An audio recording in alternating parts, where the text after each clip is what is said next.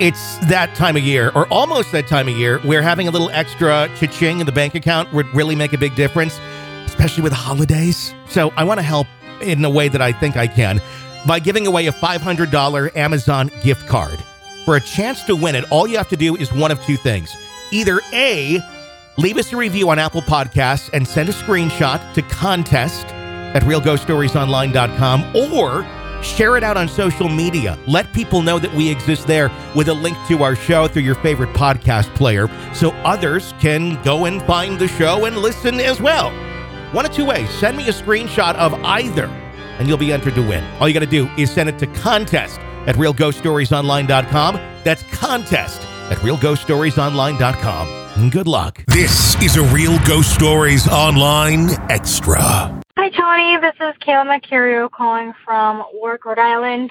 I tried calling earlier this morning, but unfortunately I got cut off. Um, I just wanted to to uh, tell you about a little story that I have. I have a couple of them, but um, I'll start with the oldest. Uh, it's back in 2012 when my husband and I um, got married. Uh, my grandma, absolute role model.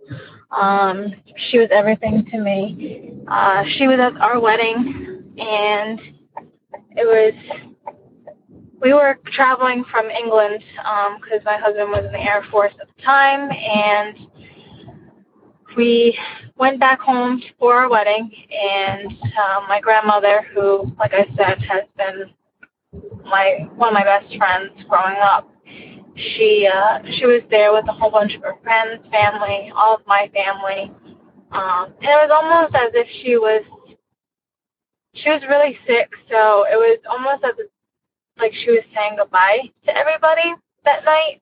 And uh, the day, two weeks after I had got back home, um, I had left back for England, and then two weeks later, when I was back in England, my mom had called me to let me know that my grandmother had passed and that really put a whole a big toll on me. And I was pretty distraught time over her death, and it's more so of a dream than paranormal. But I do have paranormal experiences anyway. But aside from that, this is more like a dream, and I still remember it as if it happened last night.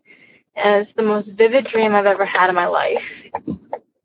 Um, in the dream, she uh, she's very religious. I always had to go to church with her and my parents, and if I didn't go, it was a huge deal. Um, but it was we were in church, and it was just myself going to mass. And I remember in the dream, I was wearing this blue dress. It was the dress that I wore um, at my wedding after at the reception. And I remember walking up when it was time for communion. You had to take the Eucharist from the altar. And I was walking up, and as I was walking up, there was this woman, and it was just, it it was like the light, the the brightness around this woman was so, so bright that I, I couldn't take my eyes off of. And I was walking up to get communion, and it was my grandmother. And uh, she it, she was wearing what she wore to the wedding the last thing I saw her in and she was flawless. Like she had gone through dialysis and she had cancer. She had a lot going on and it was like that never even existed when I saw her up in front of the altar. I just about broke down in my dream. I um she was just telling me how how much she loved me and that she'll always be watching over me. And it's her way of saying goodbye uh, because I never got the chance to go to her funeral or the wake or, or anything like that because it was just too expensive to fly from England to to back to Rhode Island. So I I just remember her being so beautiful and just telling me how much she loves me and that she's always watching me and I'm gonna have a beautiful family someday and it, and it just it made me feel at ease knowing that we had closure. And so after I gave her a hug in my dream and a kiss goodbye, I I was going to head back to my seat and I looked back and it was her being lifted up into the air and gaining her angel wings. And I remember that was the last time I saw her. It was in my dream, and I woke up from that dream like in the middle of the night, and I just bawled my eyes out. I cried. It was just so. It was just such an emotional dream that it was so real in my mind that it honestly felt like it happened.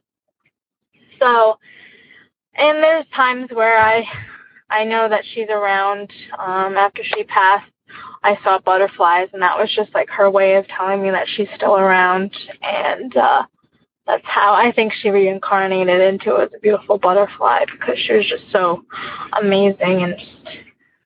I, I still to this day, and I, I get very torn up about it, and I miss her greatly. But that was the the first thing. Um, I don't think you. I don't know if you're to air this or anything, and I appreciate you even listening. But I do have another short story, really quick.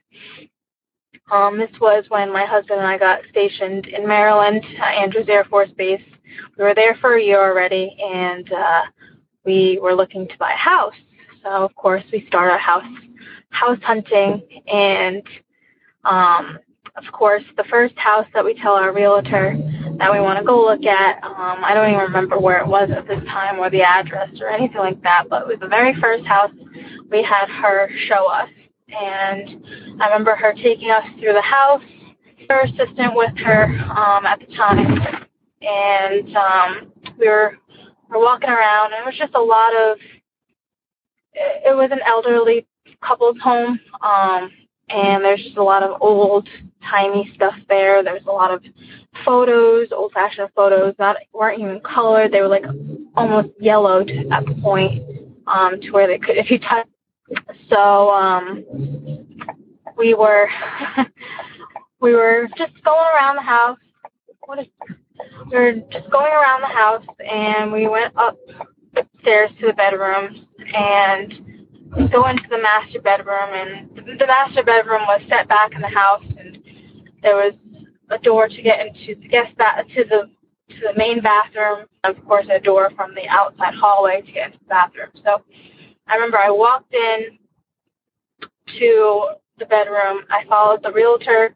My husband followed me, and then the assistant stood on the on the outside of the door frame and telling us about the room and how great it was. And I just, I literally just sunk I felt like I was sinking into the floor. I felt there was a huge pressure on my shoulders.